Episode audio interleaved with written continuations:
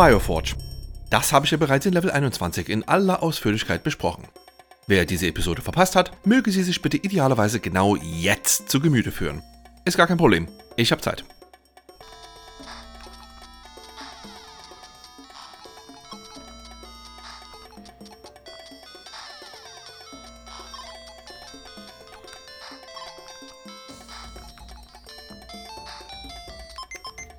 Okay, alle wissen über Origins Interactive Movie 1 Bescheid? Bestens. Dann gibt es jetzt gleich noch ein paar mehr Informationen dazu. Es folgt nämlich das erste Add-on in der lang, langjährigen Geschichte von Game Not Over.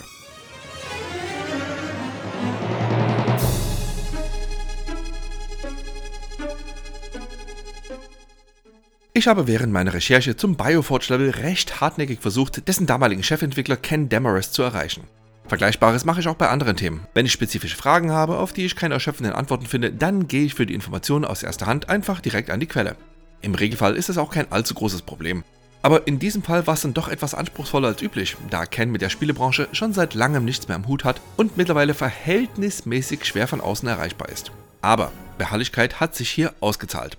Nach einigem Hin und Her hat er sich höchst freundlicherweise dazu bereit erklärt, mir meine brennendsten Fragen zu beantworten, wofür ich wirklich höchst dankbar bin. Da unsere gesamte Kommunikation via E-Mail lief, bekommt ihr nachfolgend leider nicht Ken selbst, sondern schon wieder nur mich zu hören. Als fragenstellender Kauz und dieselben beantwortender Demarest. Ich habe seine Antworten zu 100% sinnerhaltend übersetzt. Wenn also etwas nach Quatsch klingen sollte, dann liegt es zur Abwechslung mal nicht ausschließlich an mir.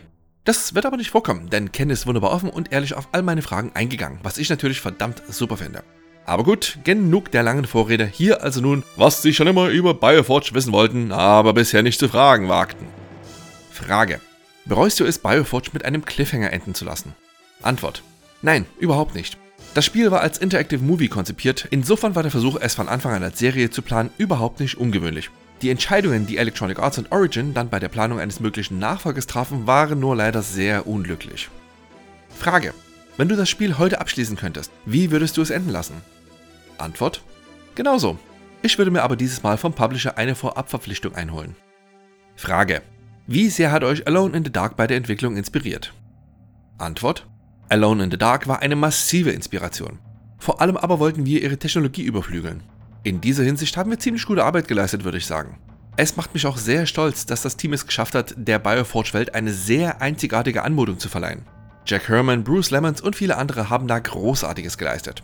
Der Kampf aus der Außenperspektive war und ist bis heute problematisch, wenn die Kameraeinstellungen fixiert sind. Ich denke, in der Hinsicht haben sich beide Spiele nichts genommen. Frage. Wusstet ihr von der Existenz von Resident Evil, als ihr Bioforge entwickelt habt? Antwort. Nein, nicht wirklich. Frage. Warum hast du dich in deinem Spiel für die eher merkwürdige Mischung aus Kampf-Action und Puzzlei entschieden? Antwort. Der Hauptantrieb bei der Entwicklung, für mich jedenfalls, war, brandneue Technologien zu entwickeln sowie die Grenzen dessen, was seinerzeit möglich war, zu verschieben. Also haben wir experimentiert. War es möglich, dass jeweilige Leichtgewichtversionen von Prügelei und Puzzlespiel nahtlos zusammen funktionieren könnten? Unser Erfolg damit war bestenfalls überschaubar. Das lag auch daran, dass seinerzeit eigentlich mehr oder weniger jedes Spiel in seinem Herzen Hardcore war. Und wir echte Schwierigkeiten damit hatten, Teile unseres Spiels so zu vereinfachen, wie wir uns das erträumt hatten. Frage. Warum hat es Bioforge nie auf eine der damals populären 3D-Konsolen geschafft? Eine Playstation-Version zum Beispiel hätte doch ziemlich viel Sinn ergeben. Antwort. Es war damals noch nicht allzu lang her, dass Origin von Electronic Arts gekauft wurde. Und wir hatten mit Multiplattform-Umsetzungen seinerzeit überhaupt nichts am Hut. Selbst die damals sehr erfolgreiche Wing Commander Serie schaffte es nur sehr, sehr selten auf andere Plattformen. Im Schnitt vielleicht einmal pro Jahr. Bei Bioforge kam noch das Problem dazu, dass die 3D-Charaktere wirklich viel Rechenpower benötigten. Aber schlussendlich war meiner Erinnerung nach der entscheidende Faktor, dass sich mit dieser Umsetzung einfach kein Geld verdienen ließ. Frage. Weißt du zufällig, was aus dem Origin Treasure Trove geworden ist? Dieser gigantischen Sammlung an Origin-Entwicklungsschätzen, deren Existenz 2008 enthusiastisch durch die Spielepresse ging? Antwort: Das einzige, was ich darüber weiß, ist, dass als Gary Scott Smith den Source Code von Wing Commander 1 für eine Portierung brauchte, ihm bei Origin keiner helfen konnte. Da dieser dort schlicht verloren wurde. Weg. Einfach so. Ich hatte mir, als ich die Firma verließ, eine Kopie davon mitgenommen, da ich mit der Wildwest-Mentalität von Origin sehr gut vertraut war und es mir daher sehr sinnvoll erschien. Also habe ich ihm den Source Code überlassen, damit er seine Arbeit machen konnte und habe ihn seitdem nie wieder gesehen. Frage. Warum hat sich Bioforge deiner Meinung nach nicht sonderlich gut verkauft? Antwort. Weil das Gameplay schlussendlich einfach scheiße war. Die neuen Technologien zu erschaffen hat uns die Haare vom Kopf gefressen. Und so hatten wir nur noch wenig Zeit, beziehungsweise in meinem Fall noch weniger die Fähigkeit, die Spielerfahrung zu verfeinern und zu verbessern.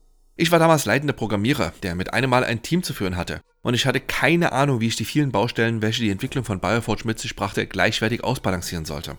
Wenn ich all das nochmal machen müsste, würde ich dieses Mal das ausgefeilte Spielprinzip ganz oben auf der Entwicklungsprioritätenliste platzieren und nicht mehr die Technologie. Frage.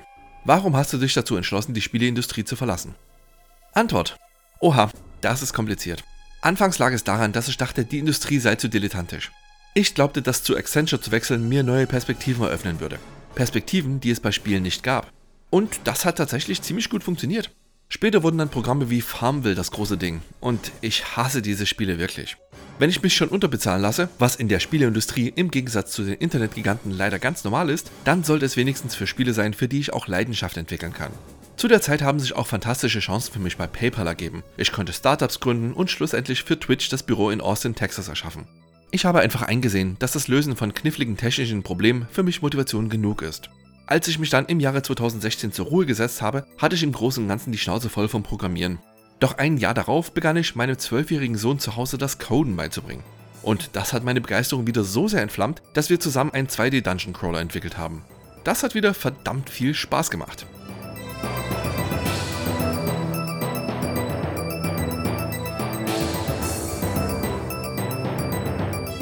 Und damit wäre die Bioforge-Sage von meiner Seite aus abgeschlossen. Vielen herzlichen Dank an Ken Demarest fürs geduldige Beantworten meiner Fragen und vielen herzlichen Dank an euch fürs geduldige Mitlauschen. Wir hören uns in Kürze in einer normalen Episode wieder. This game's not over.